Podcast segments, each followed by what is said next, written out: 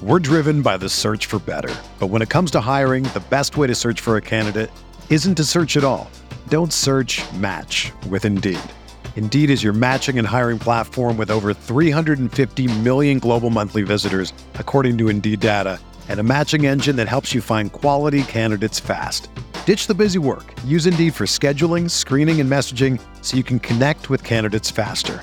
Leveraging over 140 million qualifications and preferences every day, Indeed's matching engine is constantly learning from your preferences, so the more you use Indeed, the better it gets. Join more than 3.5 million businesses worldwide that use Indeed to hire great talent fast. And listeners of this show will get a $75 sponsored job credit to get your jobs more visibility at Indeed.com slash BlueWire.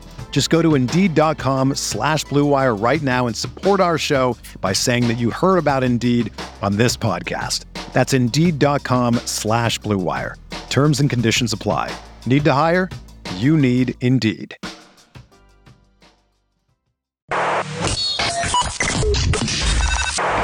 Welcome to Talking Buffalo, featuring conversations with guests from around the world of sports, media, pop culture, and all things Buffalo. With your host, Patrick Moran. If you are listening to this podcast or watching it on YouTube, typical Tuesday morning, hopefully. How you doing? If you are one of the few that are still up late on a Monday night, literally about to hit Tuesday morning.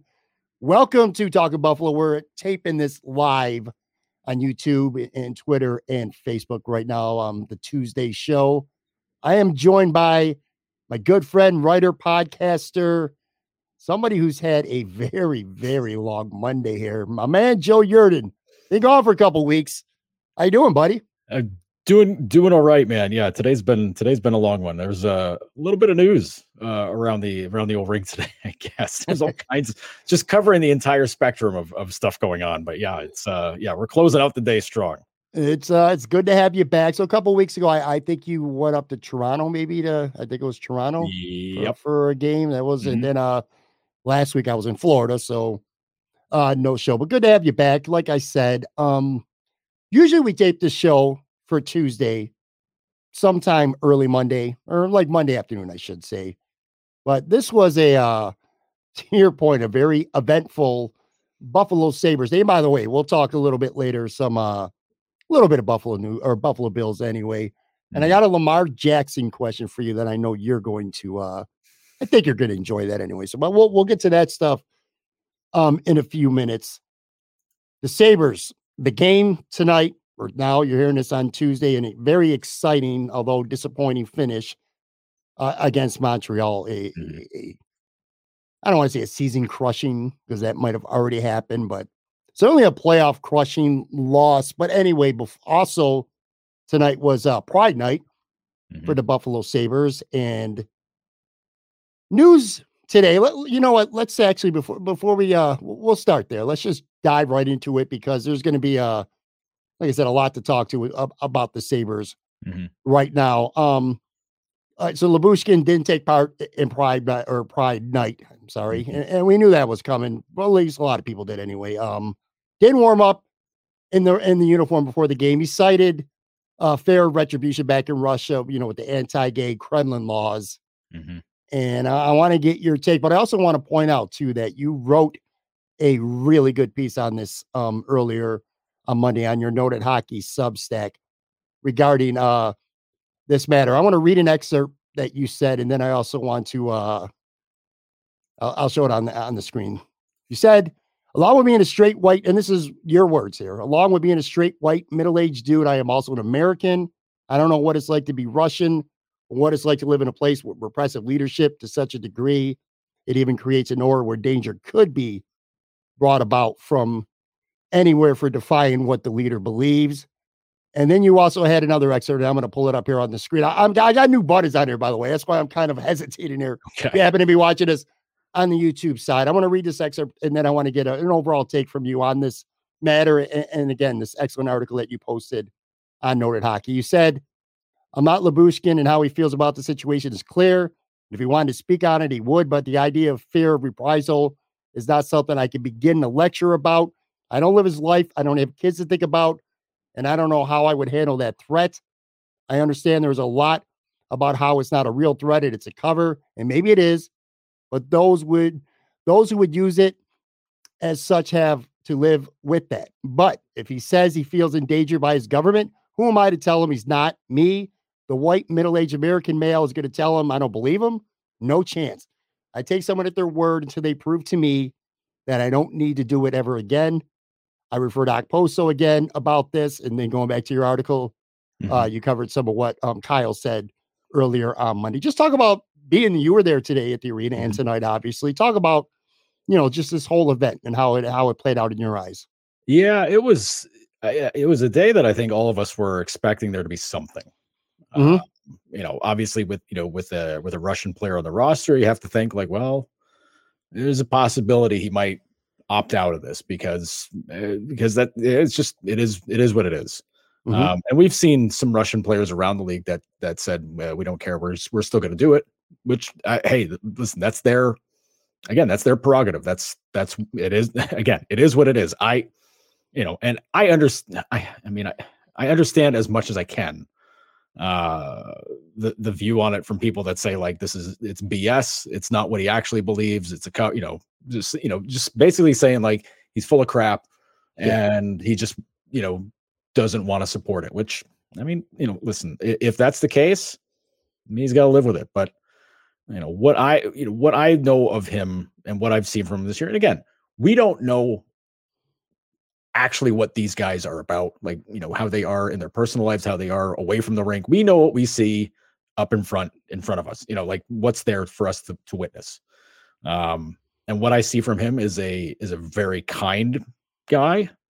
Um you know i've seen him at the rink with his kids running around like you know very you know sweet dad family man kind of guy. And you know i see that and i you know i i think of what it's like for again you know i'm not a parent. I don't have that view you know i don't have that kind of perspective. So you know maybe i'm speaking out of turn with that but um but you know knowing how my parents were and how i see my friends who are parents and how they act you know they'll do anything to make sure their kids are safe. And you know if if if there's ever a threat to you know to your kids you're going to do whatever you can to protect them. So that's what i see with that uh with him. That's and that's what i that's what i take from it. And you know listen i we don't we don't know what it's like. Right. You know there's there's i mean there's a lot of stuff that's broken and wrong in this country but and there's you know there's some places where things are getting a lot worse than they are getting better but we don't know you know, we don't have people getting you know swept up and taken away places or you know people getting pushed out of you know out of windows and poisoned and all that's all that kind of stuff that we that we read about coming out of there. But i it, it's it's very hard for me to to bury somebody when i don't know in their heart what they what they actually feel you know? Yeah. If i if i kill him for for ducking this you know what if it's it's 100% true? What if you know what if there's some you know kind of nonsense going on? And that's what it is. If he you know if he does feel the other way then like you know hey you know maybe i'm naive. Maybe that's maybe that's what it is but we're told it's one way. I have to take him at his, at his word until it's not the truth. Then i can just be like all right man well you lied and then that's that and i don't have to pay attention to you ever again but i for what it is it's just you know it, it, i can't get caught up in thinking well what if it's not that? Because that's that turns into that turns into a, an argument that goes nowhere and you have zero proof of it and it's just you know it's barroom nonsense. What resonated with me the most about your article and again i'm not just saying it because you're my guest and you're on my show right now i really highly recommend people go check out noted hockey just for this article alone it is free to read, by the way. So oh, you made it free? It, it's open for everybody. Yeah. Well, there you go. That's now definitely wanna, if you want to leave, if you want to leave a comment on it, well, you're gonna have to pay for a subscription. but in all seriousness, man, what what really resonated with me the most about your article is you saying, "Who are you to judge somebody when you don't know them?" And this is what this is the problem with, with social media. And I'm guilty of it too, by the way. I do it mm-hmm. all the time. You know, I judge people sometimes too often without knowing that person. Now, if you're Lyubushkin's boy, you probably know the truth. You know, oh, maybe maybe yeah. he legitimately is afraid of retribution in Russia, or maybe he just believe doesn't believe in it and, and he refuses mm-hmm. to endorse it. Right. Okay, but who are you to know or to to offer an opinion on something that you don't know? You know what I'm saying? And, and Mhm. too many of us, and again, including myself, I'm not burying Twitter eh, without burying myself as well, or or Facebook. Mhm. You just you don't know, you know, and and, and it's tough, and, and you do, and, and I like what you wrote. You have to take somebody at their word, and if you don't know until they give you a reason not to, and especially, you know, I've never. I've never been within five feet of the guy, let alone covered the team now this season like you have. So you you've had at least some interactions with them, and comes Yeah. across like you said, as a pretty genuine, kind guy. Mhm. I don't know. I, I just feel like that's the attitude that uh people should take. And there was a, a lot of there was I don't say a lot, but there was enough of burying him without, you Yeah. know, he's a liar. He doesn't really like do you know the dude? Do Yeah. you know his family? Do you know do you know how things are? How can you relate to something like that? It's like it's like sometimes Joe when there's you know whether it, it's stuff involving women or, or race or stuff like that, it's like you can you can have empathy for people, but you don't really understand and know what it's like if you're not in those shoes. You know what I'm saying? Yeah. So it's uh, it's it's the thing. I mean, and the thing with I mean, this has been going on all over hockey, you know, with with Pride Nights, and it started with Philadelphia and Ivan Provorov, who Mhm. basically said, uh, not only I mean, he, he he's Russian, but he didn't really care so much about the Russian side of it. He's he's like I'm Russian Orthodox, and that's why I don't Right. stand up for that. So it's a religious. It's on the religious grounds of it, which you know uh people have some very curious interpretations of scripture and, and see things the way they want to do it but um but you know we, we have enough players that have decided to put that up as the reason why they don't support it which is um, i mean for me it's bonkers to to act that way because i don't know apparently apparently what i learned in catholic school growing up changed somewhere along the ways i don't know. Um but uh, but you know with with James Reimer or you know Eric and Marc Staal like these guys said you know it's against my beliefs. Well okay but that has nothing to do with somebody trying to live their life and and not be you know screw you know not be uh, attacked for it not you know not you know marginalized because of that you know? It's it's you know it it's not religious persecution but it's you know it's it's life persecution on that side of things. And it's you know to say that you don't want somebody to live their life peacefully is bonkers. Like that's that's an insane thing to say about people. And um you know and i guess on that side of things it's you know it's Lyubushkin and wanting his him and his family to live peacefully. And it's like just you know listen i even if i do you know if he does support you know if he does support pride and he wants to do that he you know if he says he does and he feels like there's going to be some kind of payback at, at his cost with him or his family or whatever it is, then you know, I mean, that's it's kind of eh, I, mean, I don't know. I don't I, I don't want to be leaping off and, and making you know these these grand assumptions, but like it's just it, it's it, I can understand where he's coming from with that, and it's it's very hard for me to be like, yeah, well, why don't you just stand up to your country? Like, I mean, you know, Again, you don't have. You're not the one who has to do it. that we can all be doing to stand up for what we believe in, and people are just kind of like, yeah, I don't want, I don't want to get shit on for this. Exactly. It didn't seem to me, and again, I watched it on TV. You were at the arena. It didn't seem to me like there was any real animosity from the No. crowd towards him or any No. booing. Did you didn't notice any of that? Did you? No, I, I mean, he wasn't in the starting lineup, so he wasn't getting announced for that, and um, you know, when he he wasn't booed when he touched the puck or made a play or anything like that. It was pretty quiet. Now, granted, it was a lot of Montreal fans in the in the arena, so Of course. you know, if guys got booed, then I would kind of understand from that from that point of view. But but there was no, you know, there were I didn't. I mean, granted, I'm in a bad place to see if there if people had signs or or anything like that. But I I I didn't see anything. I didn't hear anything um, that indicated. I think you know, maybe at one point I heard one single boo, but. I don't know. His, his name's Lyubushkin. People go boosh. So I, I don't know. It's a Burns. You know, I was saying Yeah. Burns kind of thing, but you know, um, eh, not and not to make light of that, but I mean, it's I, I didn't I didn't see anything. How was uh overall? I'm not talking about the game itself, but like the vibe, the experience overall with Pride Night, with the warm ups, with the jerseys, you know, the, the Mhm. fans, everybody in, in the arena. What what was the vibe like tonight? No, it was pretty good. I mean, it was you know it was a it was a full up arena for the most part, um, and I wasn't a sellout, but for a Monday night, pretty good crowd. Um, and you know for the for the different things that they had going on for uh for Pride Night, you know the the Buffalo Gay Men's Chorus singing the anthems, uh, you know, uh, doing things for like some of the different groups that they that they spoke about during breaks and stuff. Like it was just pretty chill night. Like there wasn't wasn't anything too much. Like it wasn't like you know nothing was made a big deal. It was just like a nice, you know, nice kind of calm, Good. peaceful night. That's what you kind of want out of this, not out of a Good. Want it to be yeah.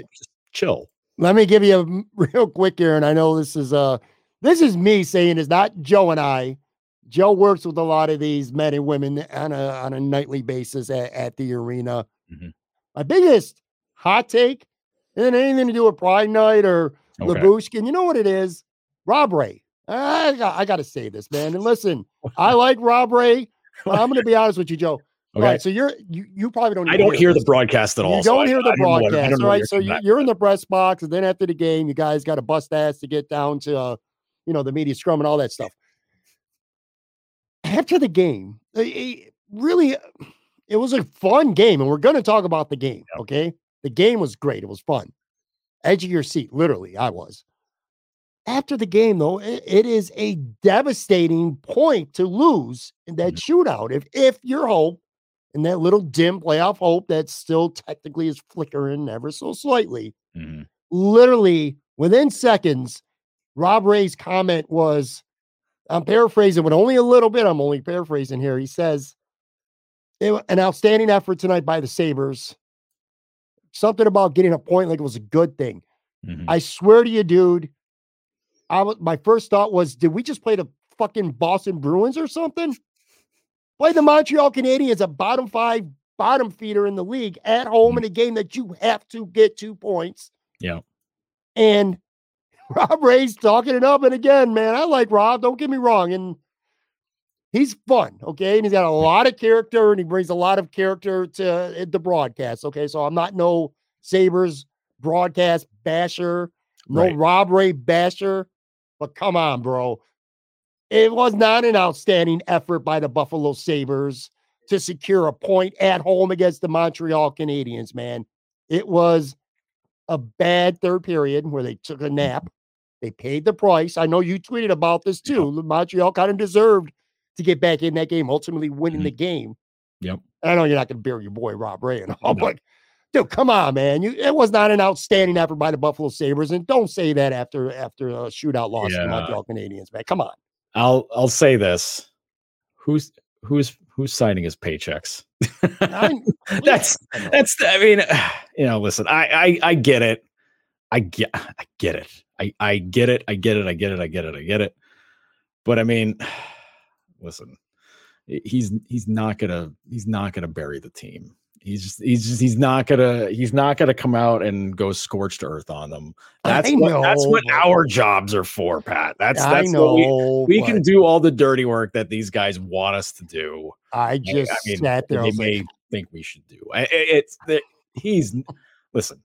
I've talked to Rob enough off the air to know that he's got opinions. Sure, big ones, really big. Like, and he's he he knows. I mean, listen there's a lot of people that say he doesn't know his stuff. He knows his stuff. Okay. Sure. Uh, he's very smart. He is. He's very smart about the game. I know people are going to be like, yeah, okay, buddy, sure. But he is like, he, he, he knows, he knows what he's talking about. I guarantee his take on that away from the mic is going to be a little different than it is on the mic. it's, it's just, it's part of the job, man. Like, you know, listen, I, I used to work for NBC. I used to work for NHL.com there is a lot of stuff I just could not say online. I couldn't write. I, I just couldn't do it because it turns into uh, um, meetings and having to talk to the boss, you know, a boss or multiple bosses or your, you know, your lead editor, and they're just, just what are you doing? Like what? Like you know, you can't say stuff like that, right? It's like, yeah, sorry, you know, old habits, you know, all that stuff. You know, it's like I'm, you know, I kind of grew up as a you know half shit poster online anyway. So it's you know it's old habits. I get hard, it. I, I get know? it. Like, I, I, I, get it. He's I know he's never gonna go, you know, scorched earth on on the yeah. Sabres. And they didn't deserve scorched earth either. No, no. You know, it was a fun game, it was a good game. It could have yep. went either way, but still an outstanding effort, the way they played in the, at least half of the third period. Yeah. It just ugh, no way, man. But anyway, so You know what's funny, Joe? I for the first time all year last week. Okay, I've been all in on the Sabres for Mhm. most this season. It's been no matter what happens over these last what nine games now. It's Mhm. still been a fun season. It's been a fun ride. This team's been a lot of fun to watch, and there's a lot to look forward to. Realistically, good things to look forward to now. This Mhm. isn't fantasy land with the Sabres now. It's reality. Yep. This team's got a lot of good stuff going on. Mhm. I want to make sure I say that. But I'm going to be honest with you because this is kind of, well, this is kind of fucked up. Last week, when they played, it was Friday night against New Jersey at home, Yep. right? Mhm. For the first time in a long time. And I'm embarrassed and I'm disgraceful to admit this, but I'm going to. I wanted the Sabres to lose. What? You know, come on. I wanted the Sabres to lose. Here's why Why? Jeremy White's fault. Oh, no. So What- Friday morning- Friday Jeremy morning- do? I realized on Friday morning that the Sabres were sitting in 11th place. Mhm. which made them technically eligible to win the draft lottery. So Jeremy had a tweet about the tankathon, you know, that that simulator. Uh, yeah. And on his first try, I the think we know the site by now, Pat. Yeah, I know. We Sabres fans got a lot of experience with that shit. But anyway, he's on his first try, the Sabres won the lottery. And then I started messing with it for 15 minutes, just sitting there, you know, refresh, refresh, refresh. Yeah. Anyway, I'm like, well, fuck it, they ain't making the playoffs. Let's just see if we can get from 11 to maybe nine, just to get maybe a one and a half to two percent better chance of winning uh Connor Bedard. You know what I'm saying? Yeah. So I, I'm admitting this. I can't believe I got to the point where where this February, well, I think it was late February that I, I believe the, the Sabres were actually in the playoffs. They had a Yeah. spot. I think. February 28th, the last day of February. They were in the playoffs that day. And a couple weeks later, I'm hoping they lose so that they have a small, tiny, uh, you know, to increase their chances a little bit to get to them because you can only move up 10 spots in the draft. So if you're 11, you can move up to one. Um, but then they go out and they win. Mhm. And then they come out on Saturday and they shut out the Islanders. Eric Comrie shuts out Mhm. the Islanders on the road. I'm like, all right, I'm reeled back in a little bit. Because of that, Monday night's game, where people are listening on Tuesday, so I keep saying tonight. So Monday's game, I'm all in, man. I'm invested. And under normal circumstances, this was a fun game. Mhm. Edge of your seat. The game was awesome. I mean, it goes to a shootout, a lot of action, a lot of goalposts, some weak goals, but some big saves Mhm. both goalies. But yeah, man, it's just like then they need, but they needed two points. I, you know, the three games this Right. week, and they needed to get all six points this week. Uh, doesn't happen. Montreal scores a really goal, or what for minute twenty two or something like that. They scored. They go up one nothing, pretty weak goal. Yeah. Yeah. And then uh Lukas uh, Rousek, his, his first game, his NHL debut, which by the way, that was awesome. He scores a goal, he ties it up. His at first 1-1, his His first very shot. first talk talk about that. Talk about the goal that he scores and just him being in the lineup. Yeah. Because I'll tell you what, I'm gonna be honest with you, what 48, 72 hours ago. I know he Mhm. was called, he was gonna play if Tage couldn't go on Saturday, right? Yep. Mhm. But he didn't play, and then he played tonight, was his uh, debut. Mhm. I'm gonna be honest with you. I, I follow the Sabres relatively closely now. Obviously, I read and, and talk to you every week. I read what you Mm-hmm. write. I talk to you every week, but I'm not a big Rochester Amerks guy. I don't didn't know much about this kid. Yep. Tell me about him because I'll tell you what. I mean, for being an NHL debut on, on Monday night, he looked pretty damn good to me. Yeah, I I really liked his. He's been really good at Roch this season. Uh, he- we started seeing it coming last year, uh, late in the season with the with the Amerks, where where you- you'd see his play and he's getting better, and you're like, "All right, this might be a guy now. Like you know, looking at him being like, this guy might get some NHL games next season. And I know Lance and I on on maintenance day, cheap plug, uh, said at the beginning of the season, you know, before the season, even like Rousek was a guy we had circled that's going to get some games in the NHL this year, and you know they've been healthy up front all season long. You know, they haven't, you know, until recently, they hadn't had any injuries up front. And, you know, Tuck misses a few games. Uh, you know, Thompson is, you know, banged up now. And suddenly you're, you know, you're making some calls, moving some guys around, doing whatever. And, you know, Rousek gets the call. And honestly, if Brandon Biro wasn't injured, he's probably Biro's probably the guy that gets the call.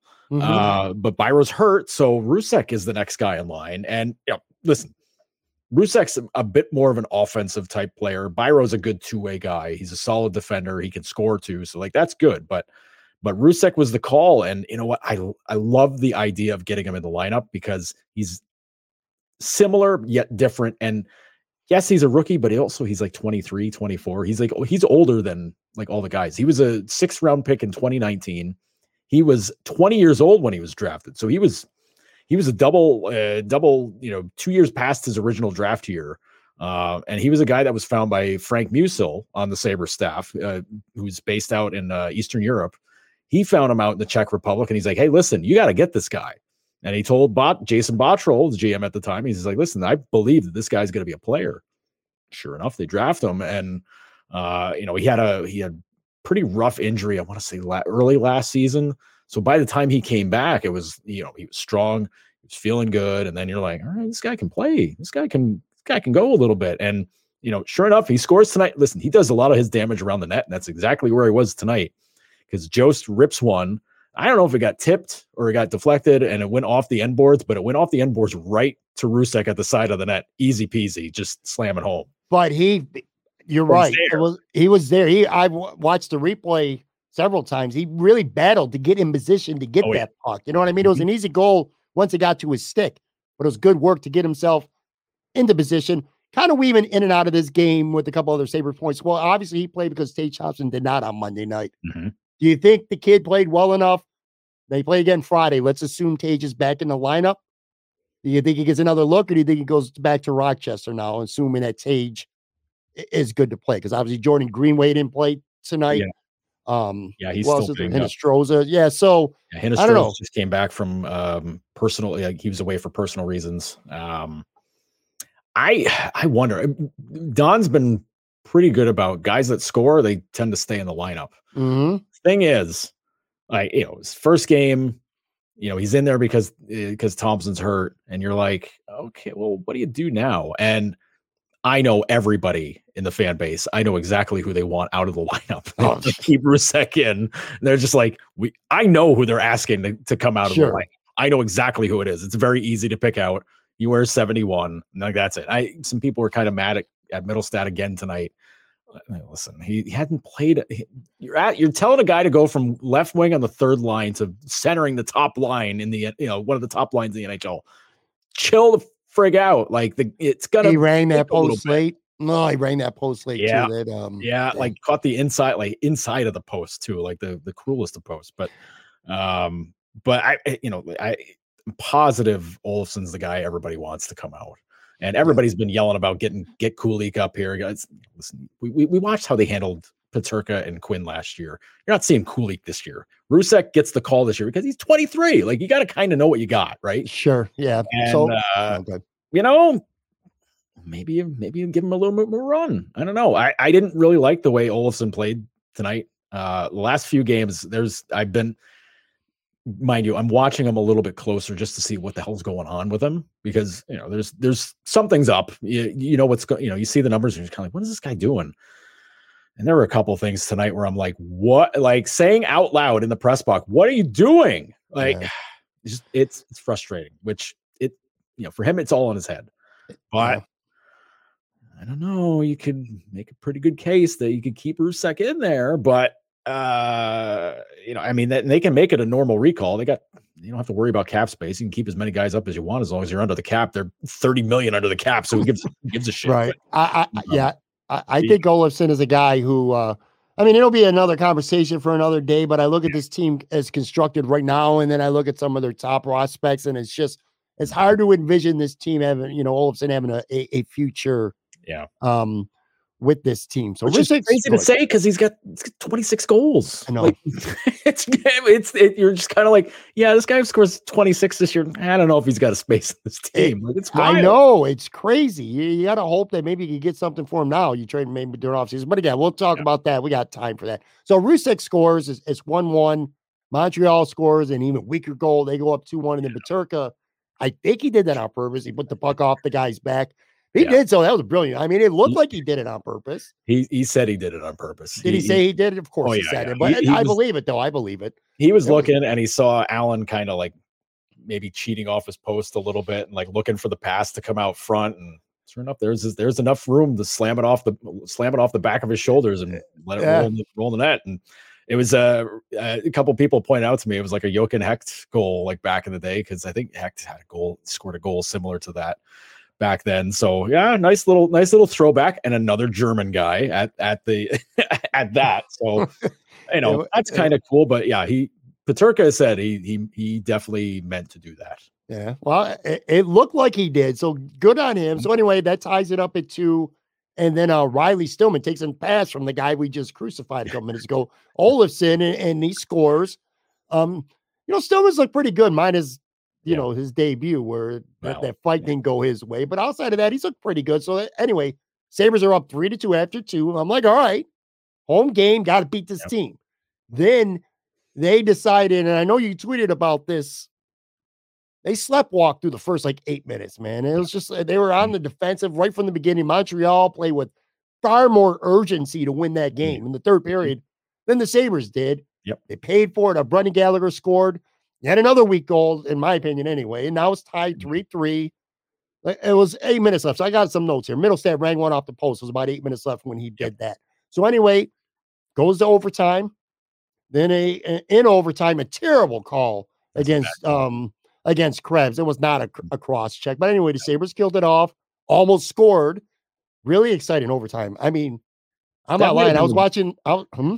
That might have been their best PK of the year, honestly. And it yeah, comes from overtime. Dahlin was great. Dahlin was a monster. Yeah, Dahlin was great, man. Um, so anyway, I'm watching the the game, Joe. By the way, I'm, I'm in my little podcast studio, my home office, mm-hmm. and uh, I'm literally on the edge of my seat. I'm standing up. I'm nervous. Yep. Then it goes to a shootout and Olofsson, Peterka, Tuck, they all get stopped. Montreal gets stopped three times.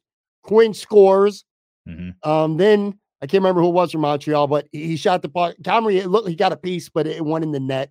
Then Mittelstadt, Mittelstadt yeah, yes, misses yes, by a mile. Yeah. Yeah. I don't know about that one. Yeah. But then Comrie, you know, makes a, a, another pad stop, and then Cozens gets stopped on a shot, and then Michael Pezzetta scored on the wrist shot. Bam, game over. Mm-hmm. I'm look, Granato doesn't get criticized often. And at the end of the day, the, the guys pretty much for the most part who should have been out there, maybe not in the order we thought they should be. But you know, you got to score more than one goal. And uh it's just the way it's just the way it goes. But man, what a what a what a devastating loss. It sucks to say a devastating loss when you get a point, but yeah, I don't know. I, I got I listen, I hate shootouts so much. So, so, so, so, so much. And yeah. it it makes me sound stone age because I'm just like, bring back ties ties are better. And people are like, well, then nobody's going to want to win in overtime. I go, well, you won't have to go to overtime if you if you give teams three points for winning in regulation. Then you don't have to worry about it. Like that's that's my whole thing. And then like if you win in overtime, you get two points. But if you get a tie, ah ah ah, no no no, everybody, both teams get one point and go to hell. Like that's that's the whole thing for. But listen, ugh, the shootout shootouts, Jesus, play a game of tiddlywinks. I don't know, man. Have a have a coin flip off. I don't give a. Sh- it's the same odds. It's the same dumb shit. Like, and I mean, if you want to be critical of, of Don's choices, yeah, I, I get it. Picking Olson's an interesting one. He hadn't had a shootout attempt this season. He's he's had uh, eight attempts in his career. He's got two goals. Eh, Twenty five percent is not a great not a great thing. And like you know, people are like, well, they practice shootouts all the time. Well, a they don't have practices anymore because they don't have time. The schedule's insane, so they don't have time to have practices. When they have a full one, they they they do a like a penalty shot, you know, off, like see who the last guy is, and then you know they razz him. But um, but yeah, it was Olson was an interesting call for the first one. I, I Quinn's so good at these things. Let him be the leadoff guy. Get out, get out ahead of it one nothing immediately, and then and then figure it out from there. I know Skinner really wanted to get the call there, which I know was, you know, maybe it's like, oh, why not put him out there? Like that should be his thing. He's not very good at him in his career, but like still, like eh, whatever. He's offensive guy. Let him try it. You know, the Habs were rolling out like their third pair defenseman for whatever, you know, fourth liners for whatever friggin' reason. I don't know, but they know what they're doing. Like Marty St. Louis knows what he's doing. So like I get it, but it's it's yeah, I don't know. Casey missing it wide like that. I mean, geez. Hit I don't know if he's if he overthinks that, but like his move all the time is backhand shelf, backhand, mm. you know, lifted over the goalie. I don't know. I don't know why he was thinking, let me just wire it by him. I don't know, maybe saw something, like, whatever. But um, but yeah, I, I just I don't just I can't overanalyze shootouts, man. They, they fucking stink. I just I I feel I'm not going to bury Granato's. I mean, you know, if you if you think he's a pretty good coach, and I do, you know, maybe he just had a gut. His gut told him Olofsson, yeah. put him yeah. out there first. He's going to score. Maybe we'll get him going. I don't know, but yeah, if you trust the coach, you like the coach, you, you got to live and die with those. One quick question before we go. I can't get you can't get me mad about shootouts, man. There's there's such a bullshit thing. One quick question, and, and then we're going to go to a break. We'll talk some more Sabres and Bills on the other side. I had a, an exchange with uh, Prescott Ross, Rossi, a guy I, I, respect him greatly, but we mm-hmm. completely disagreed. I'm not talking about the season. I'm talking about Monday night, this game specifically. Okay. Let me know who you think is right. And by I know you're not afraid to tell me when I'm wrong. So yeah. Shit. Anyway, he tweeted this was his he's tweet, wrong too. So yeah. Th- this was his tweet right after the game. He goes, Sabres get goals from Rousek and Stillman and get a very strong one from Comrie. Gotta win that one simple as. I replied to him, not sure I can agree with a goaltender letting in at least two, if not three, soft goals, having a strong game. He had good moments, but you can't let in multiple weak goals like that. And he wrote, if not for Comrie playing well, the game never gets to overtime. Now, in fairness to him, he's not here to plead his case, and I am. But yeah. sure, he played good. He made some big saves at times. But again, when you let in three, two, two for sure, probably three mm. pretty weak goals, how do you you how's that playing well? That's like Josh Allen throwing for 280 yards and two touchdowns, but he throws for two interceptions, and one of them was a pick six and a loss. Yeah. You know what I'm saying? It's mm-hmm. that's my case. And again, in, fair, in fairness to Prescott, he's not here to defend himself. Right. Who's right? Did, did Eric Comrie play a good game tonight or Monday night? Yes, he did. Okay. No, because because there were because there were three, two or three just absolute robberies, like just stone cold. Holy crap! I can't believe he stopped that. Saves where there were. I'm, I'm already, you know, typing up, well, Habs score. Oh, nope, they didn't score. Nope, that's gone. Uh, and I listen, I know our expectations are a lot lower with goaltending. Like you make eh, there's a couple of saves where it's like, oh wow, goalies can make those saves. That's interesting. They haven't done it all year. But there were a few opportunities where they are threatening. They are right in close, and Comrie flicks the leg out, gets you know, gets the you know, gets the blocker up, does whatever, get, gets in front of it, stops it, gloves it down, does whatever. There, they had so many flurries eh, just the second period alone. Um, there, there were, geez, I want to say two or three opportunities right in front where he's just on top of everything, and then he finally gets to smother it, or that you know they're able to clear the zone, do whatever. Uh, you know, listen, I th- the goals he allowed, not great, not great, but that could have been a seven to three game for Montreal in Montreal's favor, and that's that's what I, you know, and you know, listen, again, our our views are skewed on it just because the, the goaltending has just been so weird, so weird slash bad this season that we, you know, guy makes a regular save, just wow, that's amazing, but he made some ones tonight where it's like, holy shit, okay, maybe this guy's to run with it the rest of the season. At least that's what's going through my head. And I don't think the the bad goals necessarily take that away from me. It sticks out in my mind though, because it's to be fresh there and it's to be like, well, he let that, you know, unscreened wrist shot go to the far side, you know, how does that happen? Or you know, guy gets in close, just roofs one, you know, just from a weird angle, like over top of him. It's like, okay, like, I don't know how that one gets by you, but, um, but yeah, it's yeah, I there were too many just five star chances they had in close, or you know, at some point where he just stopped them stone cold. And I, you know, listen, three bad ones and stopping like four or five, you know, just should have been money goals I know he comes out ahead in that one. I yeah, they lose in the shootout. Like, but again, it's shootout loss. It's a three-three game. Don't give up the easy ones. You know, it's it's easy to just say like, don't give up the easy ones, dummy. But like, stop like four, five, six other ones where it, it should have been money. So I don't know. Sorry, Pat, you're wrong on this one. I I I, I got you know, you're not hundred percent wrong because you're you're right about it. Like those are those are some soft goals, but Prescott's hundred percent right about you know he's st- it, it's a much worse score line and people are screaming holy hell after this one if those goals get in.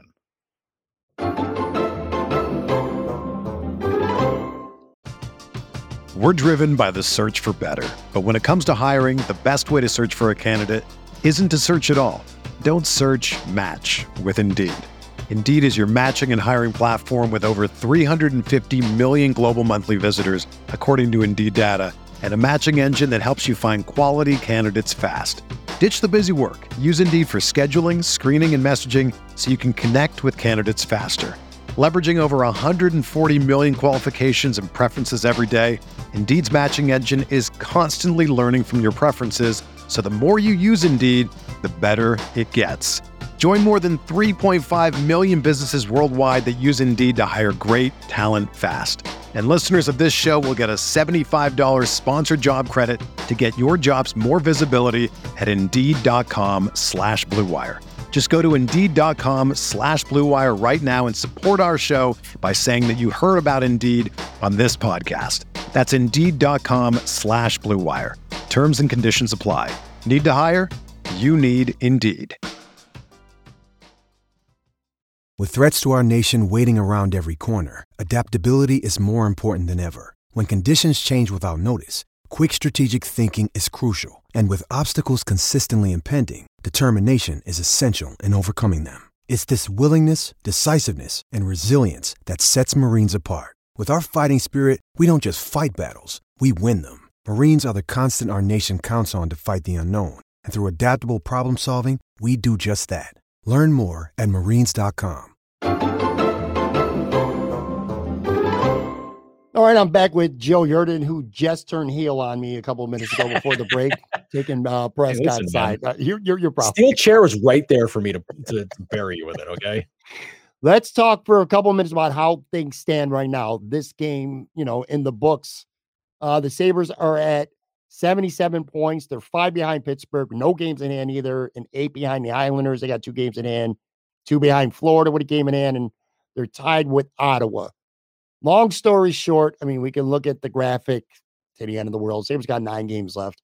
Mm-hmm. Mathematically, sure, they're still alive, but this team's toast. Uh, it's, just, it's just, it's not, it's not going to happen. And uh, you look at the big picture, the, the totality of this year, and for me, two things really stand out. I wrote down a couple numbers. Actually, I had to go on Twitter and, and, and research them or, or ask people to provide them for me.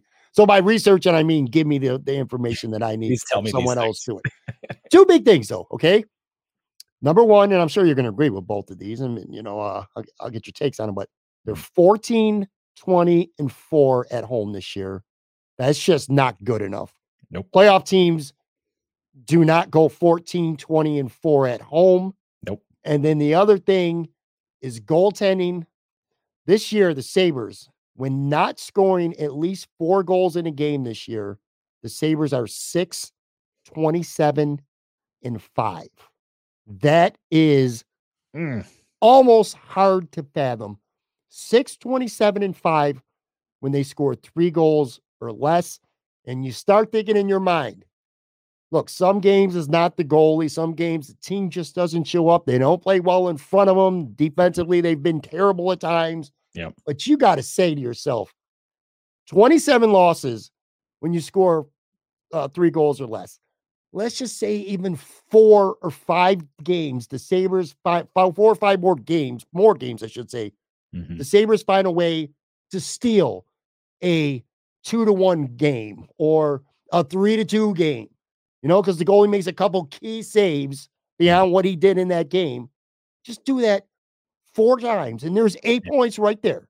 Mm-hmm. You know, they're in the playoffs right now. If they could just find a way, if the goaltending would have been good enough to steal some games when mm-hmm. the team was crappy in front of them, 2 1 or 3 to 2, which, by the way, 3 2 th- three goals is not a terrible offensive output, by the way. Yeah. And you, it's just like, God, prior to their wins, I got some notes here over mm-hmm. New Jersey and the Islanders over the weekend and I'm rambling right now. I'm gonna ask you a loaded question. they were in a playoff spot after 58 games. I said this earlier, but they lost eight of nine and 10 of 12 to fall off. They gave up 26 goals in four home games when they played Nashville, Boston, the Rangers, and Dallas, which mm-hmm. broke a franchise record all the way back in 1992. We talked about their home loss. The, the, the goaltending's not been good, and in March it was brutal. They were all brutal. Yeah. Comrie had the one shutout against the Islanders, but beyond that, UPL was bad. Anderson was bad. Comrie was bad. And this stat is depressing. The Sabres are about to be, Marina's word for word, mm-hmm. when the Sacramento Kings officially make the NBA playoffs, which they're going to, the Sabres are going to have the second longest drought in all of sports, behind only the New York Jets. Mm-hmm. And as Mike Harrington pointed out, since the Sabres lost game seven in Philly back in 2011, every team in the NHL, other than Seattle, is an expansion team, has played at least 25 playoff games. And Seattle's making played playoffs this year, by the way. Yeah. So loaded question time. Why have the Sabres been so lousy at home this year? Why hasn't goaltending been at least a little bit better? Mm-hmm. And I don't know, just spend a minute or two talking about how pressure can get to a team like this, because that clearly is what happened. Oh, yeah. This stretch, mm-hmm. especially at home, where they didn't just lose. I mean, they were getting out, they looked like they didn't belong on the same ice at times. Yep. So yeah. clearly there was pressure and anxiety, and some of the players talked about it. Just I'm talk gonna, about that a little bit. Yeah, let me let me point out a, a, handful just home losses. They've lost twice now at home to Montreal. Yeah, like bottom five team in the NHL can't do that. No, uh, they lost to Arizona at home four to one, way back, way back early in the season. Mm-hmm. Can't do that. They lost to Chicago on the road. Can't do that. Bottom team. Mm-hmm. Uh, at least they, they swept Columbus a couple weeks ago. Yeah, lose to Columbus, like get slapped around by Columbus. Cannot do that. Cannot do that. They're they're 0 2 against Philadelphia this season. No, no, guys, no, you can't. They lost to Vancouver at home this year. Can't do that. That was that was back when Vancouver looked like they wanted to, you know, collectively, you know, demote themselves to the AHL. They were just there was oh. such a bad way, and they everybody hated each other. You know, they're playing well now, but like you know, uh, they lost to a team that was that was in such a rut. And the only thing that they, the, the one thing they couldn't do against that team that game was not give them power plays, and they kept giving them power plays yeah. over, over and over again, and then they lose. Like, eh, eh, okay, just those games alone, though. I mean, like I think it was like five five home games, uh, about five home games in there, where it's like those are games you that playoff teams win. Sure, at home, like you have to win those games, and they didn't. You know, like I mean, okay, they beat Arizona out there. Congrats. Of course, funny part of that is Arizona's an incredible home team this season. Yeah, which is insane to say because they play in, you know, they play in the the tiny rink. But like, I mean, it looks like they're about to lose tonight. So they're about to be 20, 12, and 4 at home. The the Coyotes who are playing in Arizona State's building are 20, 12, and 4 at home, and the Sabres are 14, 20, and 4. If the Sabres had that record at home, they would be in the playoffs easily. They if they had that record at home, Pat, we're talking about them getting home ice in the first round. Okay. Like we're, we're talking about them competing with Toronto and Tampa Bay at that level. Yeah. Like, that's, nuts. that's the difference. Like that's, I mean, it's a huge difference, but just be 500 at home. And I, that's, you know, obviously asking a lot because they're, uh, technically 10 under 500 i guess it's like you know because it's uh, 20 losses four in overtime shootout whatever but not good just not good and it, it, makes no sense. Now the late season games you know you got to beat nashville i mean nashville's gotten better later in the season but still not a playoff team like they're close but they're not you know they lose they get slapped around by calgary you know and was fresh out of the break like whatever okay fine like it i, I can't get mad about that one but you know you give up 10 to dallas dallas is good they're not 10 goals against good. You that know? was like, rough that game, know, man. They, like they, they lose to the Rangers in OT. Like that's hard. That's a that was a hard loss. They played their they played their bag off. The Rangers weren't that great and they still lose. Like that's tough. Um, but like you get slapped by the Predators. I mean, the Bruins hang seven on you twice within a week. Like that's it's the Bruins. Like they're the best team in the yeah, NHL. It's Boston. That's just, tough. You can just eat shit with that. But but like you gotta beat Montreal. Like you have to beat them. You gotta beat Arizona. Like these are these are these games should have been gimmies. You know, you get get shut out by Philly. Everybody got mad about that one because it was a black and red night and they they couldn't score any goals. Never mind, never mind scoring five or six or seven. They just couldn't score any of that game. But um, but it's just eh, you know, like that's what it comes down to. And the goaltending, I mean, listen, the goaltending is just I, I don't know what to make of it.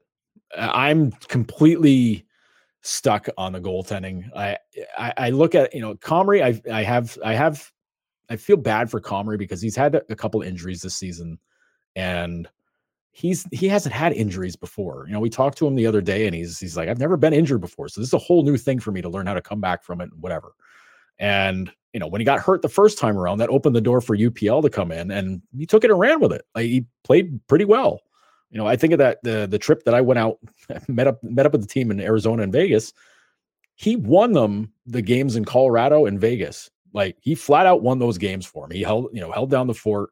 You know, Sabres score the goals and get out, you know, get out ahead. But like Colorado and Vegas in both of those games, those third periods, those were games that if the other UPL shows up, they lose those games like seven to four.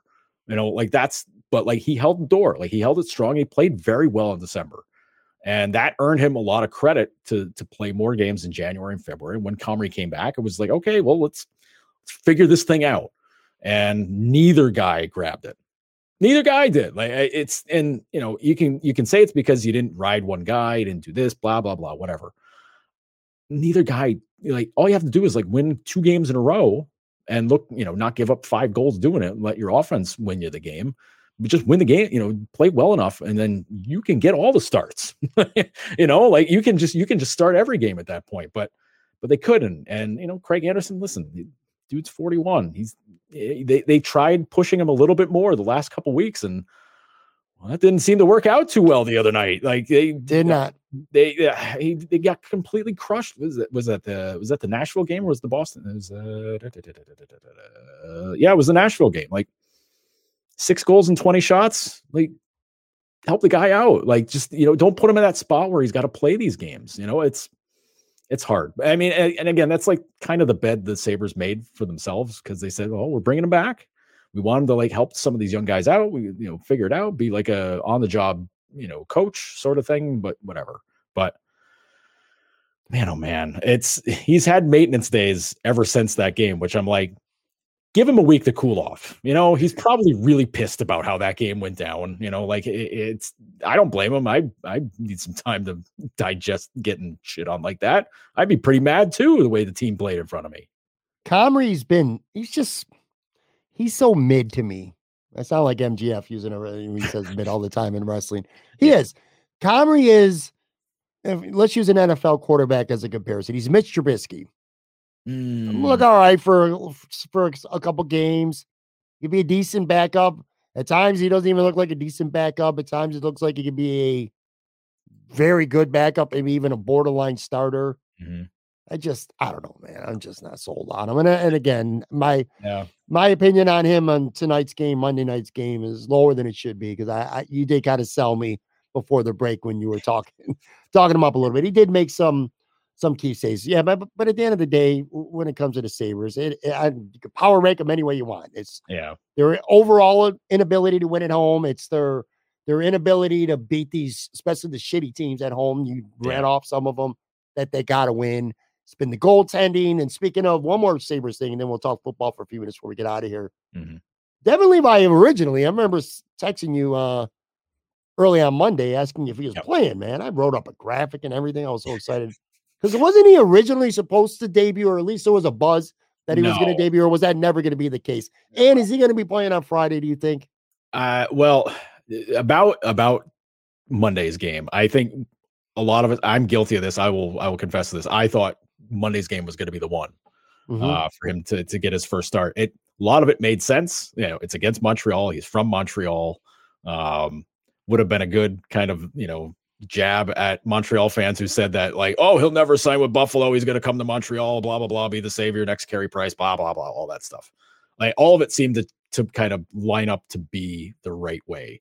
Now, his immigration papers taking as long as they did to go through, maybe that had an effect on it because it caused it cost him playing one of the full practices last week, uh, which oddly enough, he was able to get on the ice well after the practice was over because the paperwork finally went through, but it cost him like the entirety of like a 45 minute practice, which would have been pretty good. It's the only practice, full practice they've had. You know, morning skate practice is it's not the same. You know, you're you're skating for 25, 30 minutes right. tops and you're not getting the same work. But um, but looking ahead of the schedule, I just I look at it and I'm like, what's the one that makes, you know, what's what's the one that makes sense to be the first one? Because I'm thinking like, yeah, because you, you, I'm looking at ahead. Uh, you know, Rangers playoff team, Flyers not a playoff team, Panthers. You you need to beat the Panthers if you're going to be serious about you know maybe getting into this. I, I they have to go basically 7 1 1. They need like four, 14, 15 points in the last nine games.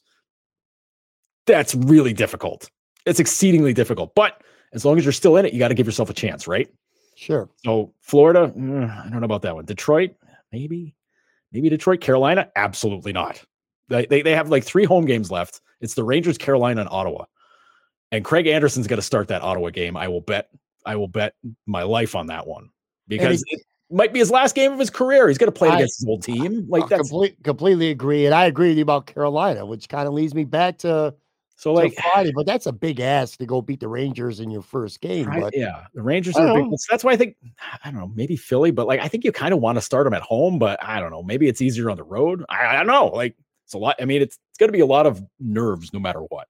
Let's put it that way. If he plays at home, it's like, oh boy, home crowd. Okay. Put if you were a goalie, if you were a goalie, if you were a goalie, would you rather make your NHL debut at home or on the road? And part of me, my first thought was, well, the story might be better at home, but if I think if I was the goalie, I think I might want to play on the road.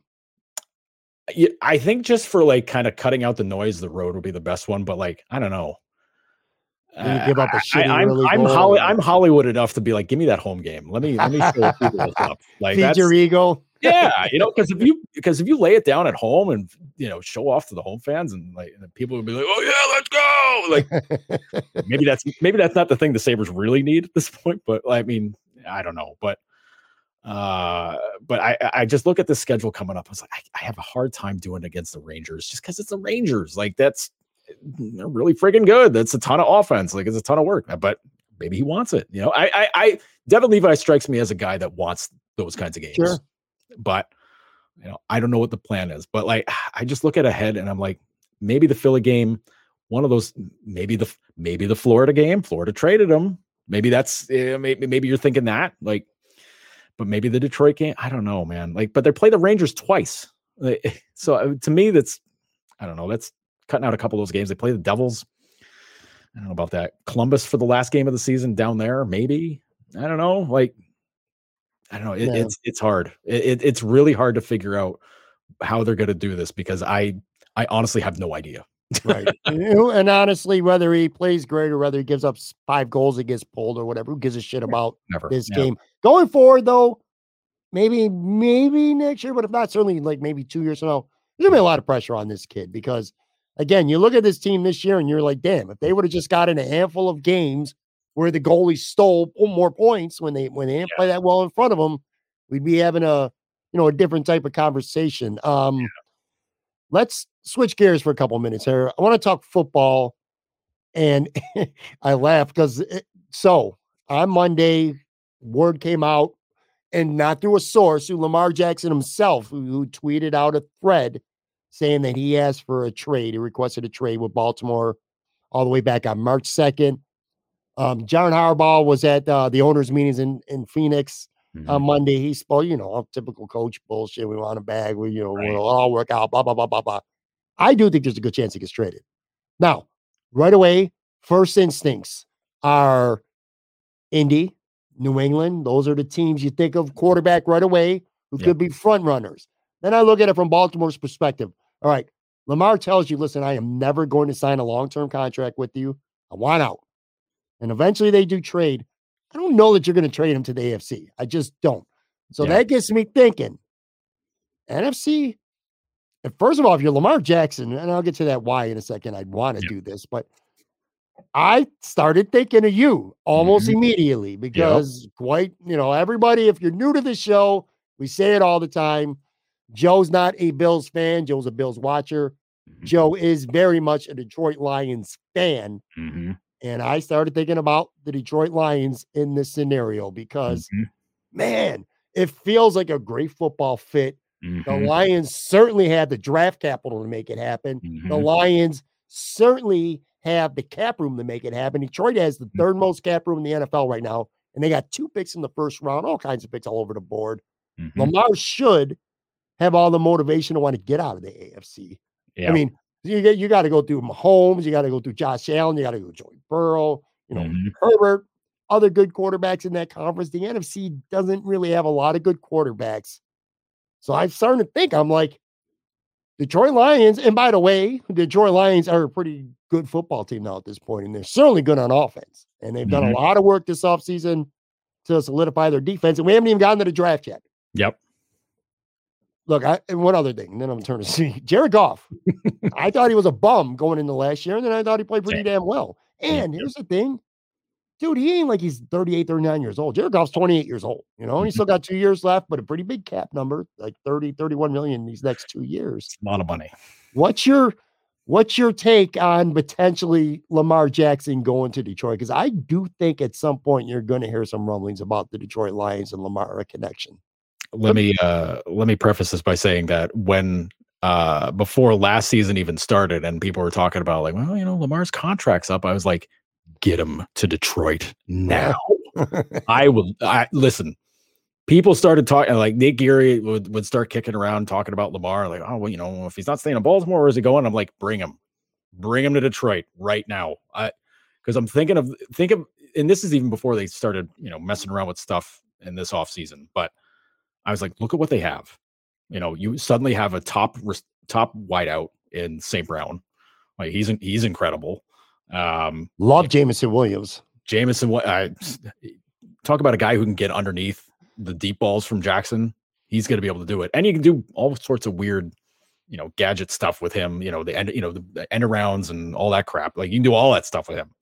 Um, they're going to add some other kind of receiver in the mix too, like DJ Chark's going to to uh to Carolina. Carolina. like, that's that stinks. He's he's pretty good, but you know, get somebody else in there. Like that's fine. It, it doesn't bother me. Tight ends, tight end seems like they're pretty square there, so they're all set. I mean, they traded Hockenson. They didn't miss anything. They just next Right. guy up was pretty good. Uh, and then running backs, like you know, uh, Jamal Williams goes. That I hated that. I hate hated it so much seeing him go. Love him, love him to death. He's he's the mayor of Detroit as far as I'm concerned. But they added Tim Montgomery. Tim Montgomery's pretty freaking good, and they got him away from the Bears. Even better to get him away from mm. a, a division team. And Swift's And- still good. Swift is still Swift is a really damn good receiving back, and he he can still run, but he's really good at catching the ball out of the backfield. So I look at Detroit as a team that's got all the weapons, and you know they've done a little bit to improve the offensive line. The line was pretty good last year, especially when they're running the ball. I yeah, I like their line. Yeah, man. So, Yeah. I this feels like a good fit. It really it does. makes, it makes too much sense. It hurts me. And when he when he ends up getting traded to like Washington or the Saints or some you know some asshole team where it's just like no get him out of there. Like, I just, well th- well Baltimore will never trade him to Washington. Let's let's be, let's be real about that. That won't happen. But like it's just some idiot team where you're just like come on not them. Like please Tampa Bay. Imagine Tampa Bay getting him just off. Like. No, I, I they don't got the cap. See, that's the thing. Let's just assume that Baltimore is going to trade him. There's got to be, you got to have the cap room to make it work. I mean, you could give the guy a long term mega deal, Mhm. and you could stretch it four or five years. But that cap hit, when you're talking quarterbacks, it's saying like a you know a wide receiver. If, if the Bills were to trade for Hopkins, they can make his first year cap hit on a redone deal like four or five million in the first year. You Yeah. can't do that shit with a quarterback. It's No. going to cost cheapest 15 to 20 million the first year, and then it's going to go Mm. way up. So that takes a lot of teams out of it. Yeah. That doesn't take the Detroit Lions out of it. No. And the, the other team that sticks out to me, if you really wanted to be just like a, a dick to Lamar, trade him to Houston. Houston ain't got anything going on with it. They they've added a couple of interesting people. Sure. Yeah, and like, yeah. you know, is what is what's his nuts the quarterback there? What's his uh They just Dave, Case, Davis, well, whatever his face is. I well, they signed Case Keenum. They're going to draft a quarter. They got they, they got the Yeah. second pick in the draft, so Yeah, they're, so they're, gonna be like what, take a rookie. yeah, like, I'm uh, telling you, Detroit feels like a great. it makes fit. too much sense. It, It really it does. makes way too much. And, and, and like like Baltimore, like the te- other teams that can use them, like Pittsburgh. Well, I don't know. They seem they they like what's his They're not trading him. They're not trading him to the. Not- the but like that's what I mean. He's not going to Pittsburgh. You know, Cleveland's got that more on there, so like they're set. Yeah, I just I, I just don't see them trade him to the AFC. Tennessee, like they're not going to trade him to Tennessee. Like it's the uh, teams like that where it's just like that doesn't make any sense. Detroit's the one that makes sense. Uh, It- again, it, does. I'm very blindly saying this as a fan of the Lions, but holy shit, dude! Like it We're- makes too much sense. We're playing role reversal. Usually we talk Bills, and I'm uh, you know blindly talking Bills shit, and you're being the more logical Mhm. one. Right now, you're being the fan, but I'm being the one who's backing you because it just I think it makes really good football sense. It's going to be Mm-hmm. fascinating to see. He's getting traded somewhere. When And where I we don't know, but Detroit's up there.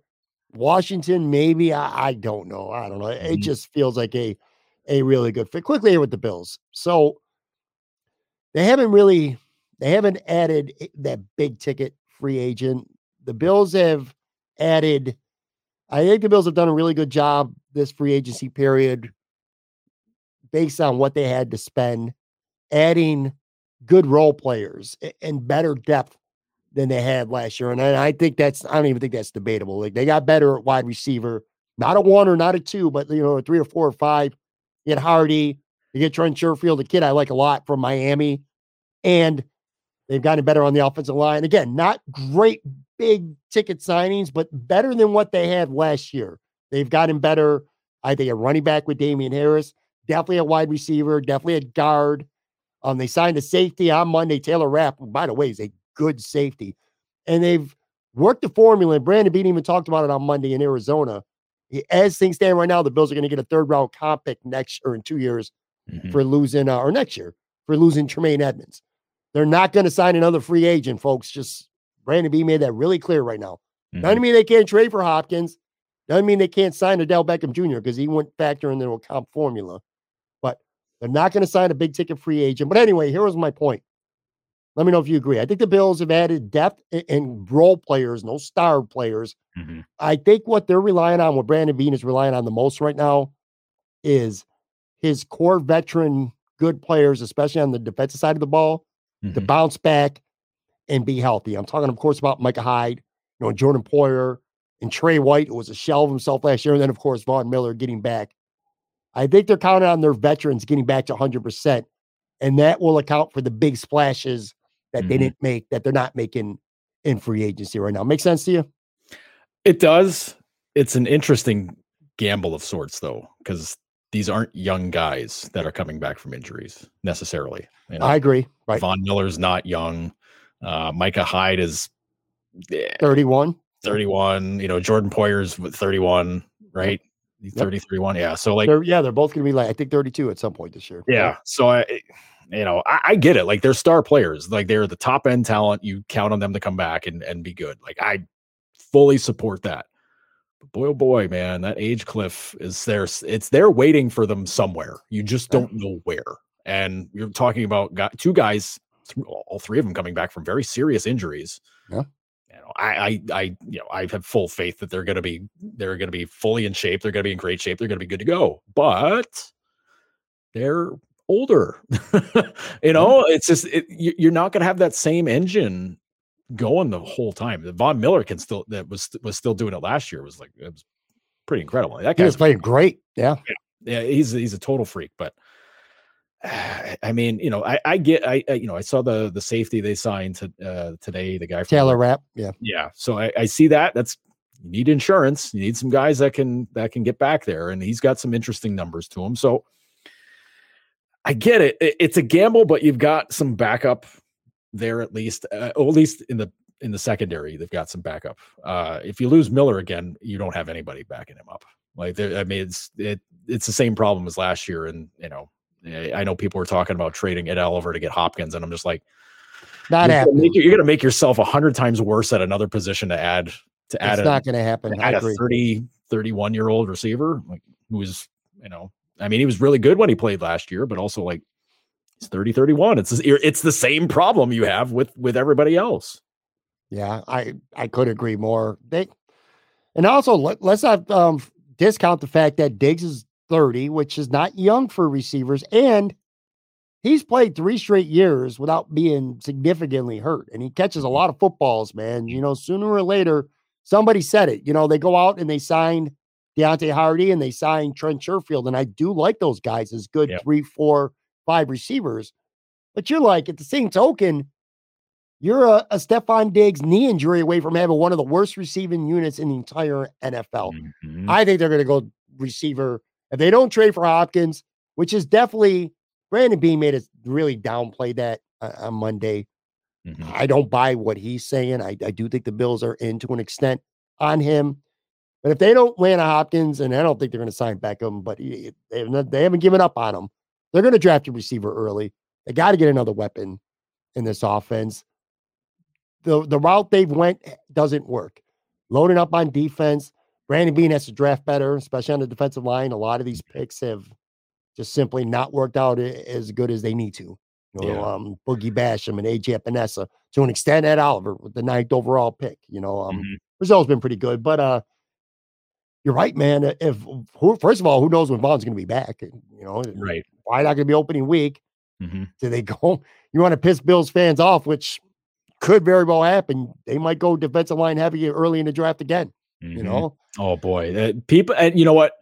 people will be rightful. I think they'll be rightfully mad about that. I saw, I think it was Nate did a mock draft. Nate Geary did a mock draft today, and his first pick was an edge guy. And I'm like, Jesus, dude, like, like it was an edge guy in the first round, and another, you know, like another defensive tackle in the second round or something. It was something like that. And I'm like, people are gonna lose their friggin' minds with that stuff. Yeah. Especially if there are and listen, I know it's not a great receiver class this year.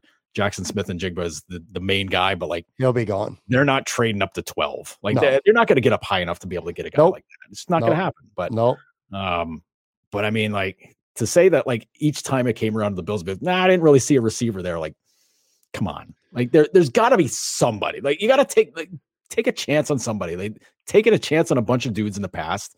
I don't know. You got scouts. They scout. They see these guys. They got you got to know somebody's out there. Yeah. One last point, then I'll let you go here. Um, I had Tyler Dunne on the show. Uh, we did a show at Imperial a couple two weeks ago, I think it was. It's funny too because you brought up the Sabres when they got destroyed at home against Dallas. Yeah. Mm-hmm. That was the night I was doing a show at Imperial with Tyler Dunne, and they gave they put a 10 spot up.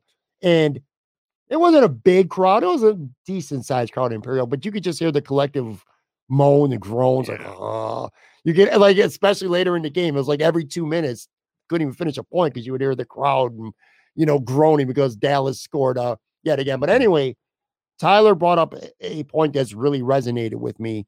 Fans and maybe to some extent media judge these players on the Bills too much by what they do in the regular season and not enough in the playoffs. The standard needs to be higher, the bar needs to be higher, it needs to change. Right mm-hmm. now, when it comes to the Bills, he cited the defense specifically and guys like Tremaine Edmunds, who looked really good during the regular season last year, best season of his career by far, mm-hmm. but disappeared in the playoffs. I mean, he got bullied, punked out, thrown all over the football field against Cincinnati, and so did Ed Oliver. Mm-hmm. You know, mm-hmm. these guys, you load up and you spend these first round picks on defense, and you're giving them, well, Tremaine walk, but a lot of these defensive guys have gotten second contracts, money. And he talked about a philosophy shift. You got to load up. You got one of the best quarterbacks in the NFL. He's your best chance to win a championship, not the defense. You're going to have to outscore Burrow and Mahomes in the playoffs. Now, you want your defense to make a couple stops. You know, if yeah. you get a turnover, awesome. But you got to load up on offense. You got to go keep getting weapons and more weapons and more weapons. And we're good. I think that's important for the Bills right now. Like I said, the the old guys getting back to help is big for the defense, but mm. offensively, man, you got to go out. You got to find a couple more weapons. Simple as that.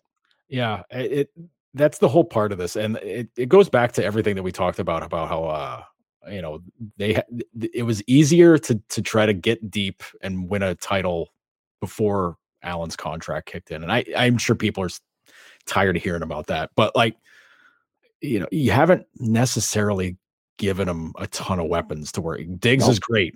Diggs is Diggs is incredible. Uh, and it drove me nuts that like his first two years he wasn't targeted more uh, even though he's still put up incredible numbers. You know, just you know he had a couple of binkies out there where it's like, no, no, no, I'm just going to keep checking down and checking down and you know ignoring Diggs so we can throw three yard slants underneath. Like, um, but you need to give him more. Like Gabe Davis had all the opportunity in the world to be that guy, and you, do I don't know how you can trust him. I don't think you can.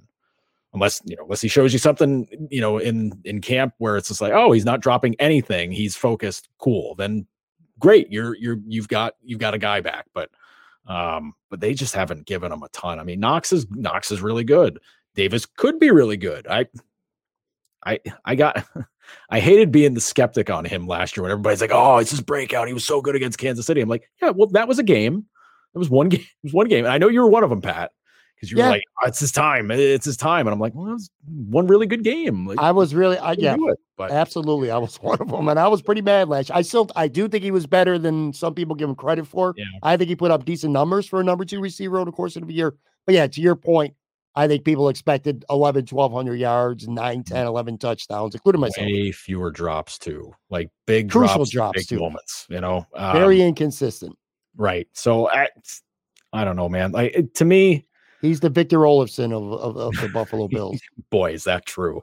God, Boy, I'm good at these quips. I'm, Holy that's the one crap. thing I but like I, like I look at it and again I know the Lions inside and out so it's like I compare it and I'm like boy the, what the Lions have offensively is way more than what what Buffalo has and Buffalo's got a superior quarterback like Yeah. imagine imagine Allen quarterbacking the Lions offense holy shit dude like Yeah.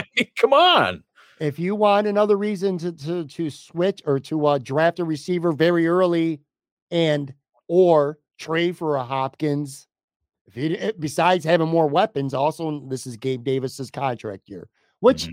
on the good side, on the plus side, I will say one last thing here about the Bills. Players tend to play in the NFL their best season when there's a contract year, like Jermaine Evans this past year, and then he goes and gets his bag. Ed Mhm. Oliver wants to get paid. Yeah. Go on. That's why don't you're not trading him. You No. want get a great year out of him. Then if he goes and signs a ridiculous contract somewhere, there's your third round, there's a third round pick in comp, you know. Mhm. Gabe Davis, his last year, contract year. He hasn't earned a big contract right now. Mhm. He's going to be out to earn one. These are things that can play in well, you know, bode well for the Buffalo Bills. But yeah, man, go get a weapon. Oh, wait, real quick, one last thing. Wrestling. yes What happened to you, man? I, I told you about WrestleMania this weekend. You're like, is this weekend? Were you being was that tongue in cheek with me? no no I was very I was Come deadly serious. is it actually this weekend WrestleMania, baby, Saturday and Sunday night. Is Cody Rhodes going to beat Roman Reigns? You do know Yeah, the wrestling, right? probably I don't like it. I agree with you. I don't like it though. he probably is, but I don't know. Like they they've done all this stuff with Roman to build him up so much, and like he's he's the best thing they have going right now, I, and they're force feeding Cody, and like it's hate it. I get it. Like they spent a bunch of money to bring him in, they wanted to stick it to AEW, blah blah blah blah blah blah, blah all that nonsense. But like, come on, man. Like you, if they were gonna put somebody over, it was Sammy, and they didn't do it. Right. I So, agree, man. You know, like I I, I don't know, man. Like it, I have Cody- very little Cody's faith in what they do, and like I don't know. It just feels like it's been preordained for a long time. Like basically since they brought him in, that he was going to be the guy, and then Sammy, the whole Sammy storyline blows up, and you're like, oh, that's your guy. That's that's the guy you reward with the belt. Let him let him have a run for a little bit, and then no, they didn't.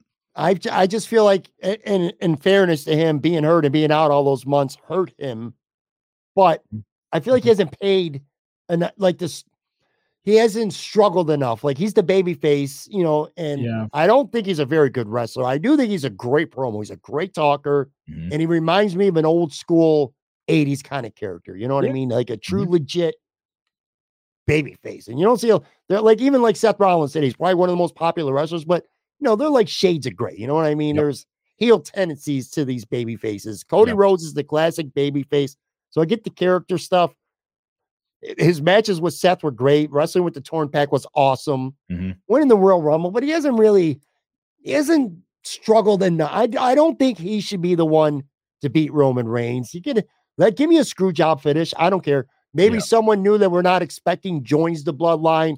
Somebody brought up a point which is far fetched. It's not going to happen, but it, it is kind of wild. Where Sami Zayn and Kevin Owens, look at us talking wrestling now. Yeah, Sami. Zayn's and Kevin Owens would lose to the Usos on Saturday. And then on Sunday, Sami Zayn would actually turn on Cody Rhodes and get back with the bloodline. That would be awesome, but it's not going to happen. no. But anyway, find a way to screw him over. Just let Cody Rhodes struggle for a while, or, or, you know, it's just he he hasn't been the underdog long enough to me, and he shouldn't be the guy to beat Roman Reigns. I think Seth Rollins should be keep the belt on Roman for even up to another year, and right Mhm. around Royal Rumble time next year, Seth Rollins has earned it. First of all, he's way over with the fans. He's a great wrestler, and he's carried the company on his back for long stretches. Yeah. He should have been the dude, in my opinion, that ultimately beats Roman Yeah. Reigns, not Cody Rhodes. I, I think if they if I think if Cody doesn't get it this weekend, which I'm fully expecting that he will, if he doesn't get it this too. weekend, I think it's going to be SummerSlam then, because Yeah. that's the, that's like the other big one. You know, I, I- it, I don't know. It's I expect them to lose all the gold, the bloodline, which sucks. Because I wanted them to be champ forever. I dude, I still walk into the bars, Joe. I, if you're Yeah. watching this on video, I still raise my hand I, with with the ones. I act like I'm 15 years old, so it's fine. I- this is where like I've just been out of the loop on WWE stuff. Like I, I've been Well, 'cause keeping up more on well, it, yes, very busy. Um, and then like you know checking out AEW stuff because they they've been bringing some matches where I'm like, oh, okay, all right, like eh, like they've been having Kenny Omega doing his uh his solo his solo matches, getting him back because he's been he, Yeah. for a bit, so they're finally getting him back into it. And they're bringing everybody out of the woodwork to to go against it. This this kid uh Vikingo that he went against last week. I, I saw highlights. It was The term, unbelievable. the term match of the year gets thrown around like crazy all the time, dude. Yeah. It's, it's way up there. and then like it's gonna be like him and Jeff Cobb, I think Wednesday. So it Cobb's a hell of a worker too. I, I, I don't know. Feels like uh, it feels like AEW is more blue collar style, but with you Sure. know, some very high end talent.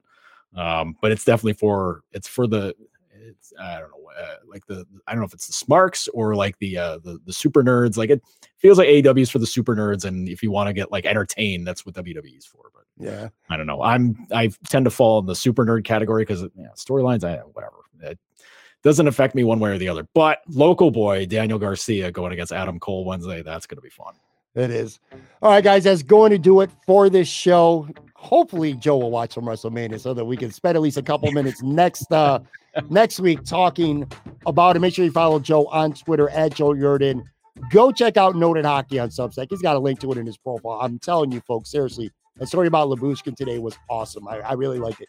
You blended your own opinions well with quotes from Kyle Okposo. I, I thought the story was was really good. By the way, we're finishing this taping. Well, it's not Monday night anymore. It's Tuesday morning. 113. This will be out in a couple hours. And Joe's day, which started at practice, then the game, then this podcast. I know you did a radio spot in Montreal or for Montreal radio earlier on Monday afternoon, too. Probably still not done. Still got some writing and stuff to do I as do. well.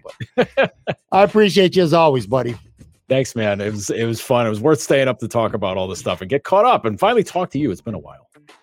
All right, guys, and I'll be back with a brand new episode, Buffalo Bills mock draft version two with Aaron Quinn tomorrow. Talk to you soon.